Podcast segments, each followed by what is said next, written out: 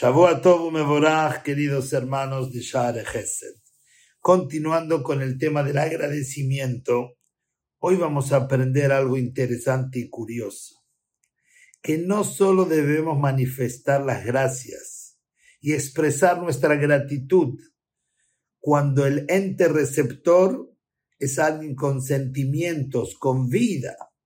Generalmente le agradecemos a Boreolam ya que obviamente todo lo que tenemos se lo debemos a Él, o a nuestros padres, a nuestra pareja, a nuestros familiares, con quien uno se siente más realmente agradecido por todos los beneficios que de ellos recibimos, sino también cuando el ente receptor es inerte, no tiene vida, no tiene sentimientos, igualmente las personas debemos manifestar nuestras muchas gracias y expresar nuestro sentimiento de gratitud hacia ellos.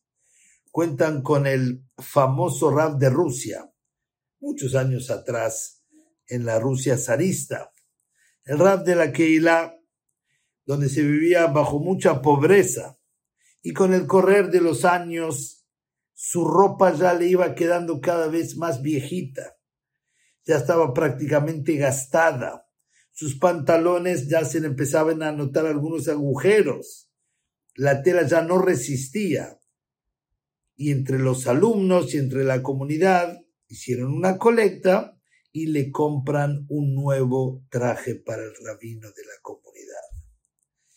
¿Qué creen ustedes que cuando llegan a la casa y le entregan el regalo al rab, obviamente luego de agradecerle mucho y se lo prueba y le quedaba perfecto, el rab cuando ve que sus pantalones ya prácticamente no sirven para pasárselos a otra persona, estaban completamente en desuso, desgastados.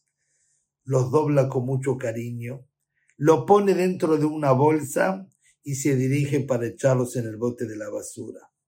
Pero antes de colocarlo en la basura, le da un besito a su propia ropa y le dice muchas gracias por todos estos años que me cubriste y tuve placer de ti.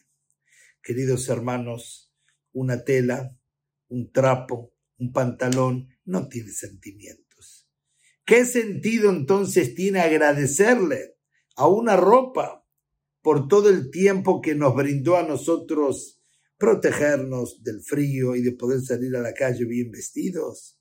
La respuesta está que no siempre el gracias es para hacer sentir bien a alguien básica y principalmente el sentimiento que expresamos de gratitud es para inculcar en nosotros el tener esa mitad, el tener esa cualidad, el pulir nuestro sentimiento en decir gracias y en entender que debemos ser agradecidos.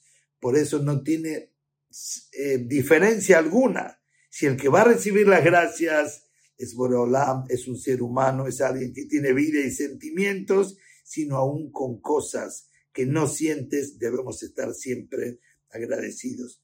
Cuanto más y más a los utensilios de la casa, tratarlos con respeto, tratarlos con amor, la mesa, la silla, los muebles, porque al fin y al cabo nos prestan su servicio durante mucho tiempo.